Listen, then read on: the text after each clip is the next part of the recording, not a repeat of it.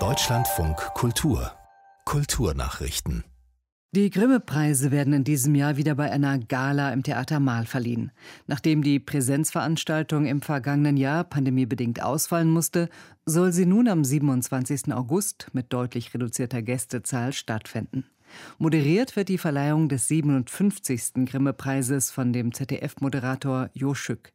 Die Preise gehen an 15 Fernsehproduktionen und drei TV-Journalistinnen. Die besondere Ehrung des Deutschen Volkshochschulverbands DVV erhält die Tagesthemenmoderatorin Karin Mejoska. Stifter des renommierten Fernsehpreises ist der DVV. Weitere Partner sind das Land Nordrhein-Westfalen, das ZDF, der WDR und Dreisat.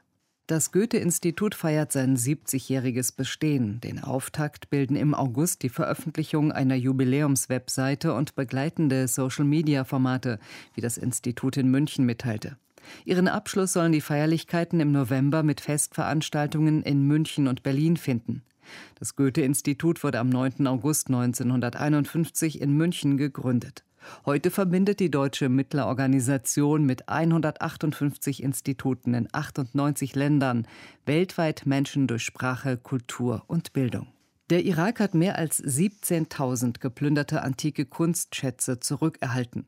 Die Artefakte seien aus den USA, Japan, den Niederlanden und Italien wieder in den Irak gelangt, sagte Außenminister Fuad Hussein bei einer gemeinsamen Pressekonferenz mit Kulturminister Hassan Nadim. Nadim sprach von der größten Restitution in der Geschichte des Landes. Vorausgegangen seien intensive Verhandlungen zwischen der US-Regierung und der irakischen Botschaft in Washington. Die meisten der Kunstschätze stammen aus der Zeit des antiken Mesopotamien vor 4000 Jahren. Vor allem seit dem Sturz des irakischen Machthabers Saddam Hussein nach der US-Invasion 2003 wurden zahlreiche antike Stätten im Irak geplündert und Kunstschätze außer Landes geschafft. Die niederländische Astronomin Evine van Dieshoek ist neues ordentliches Mitglied der Päpstlichen Wissenschaftsakademie.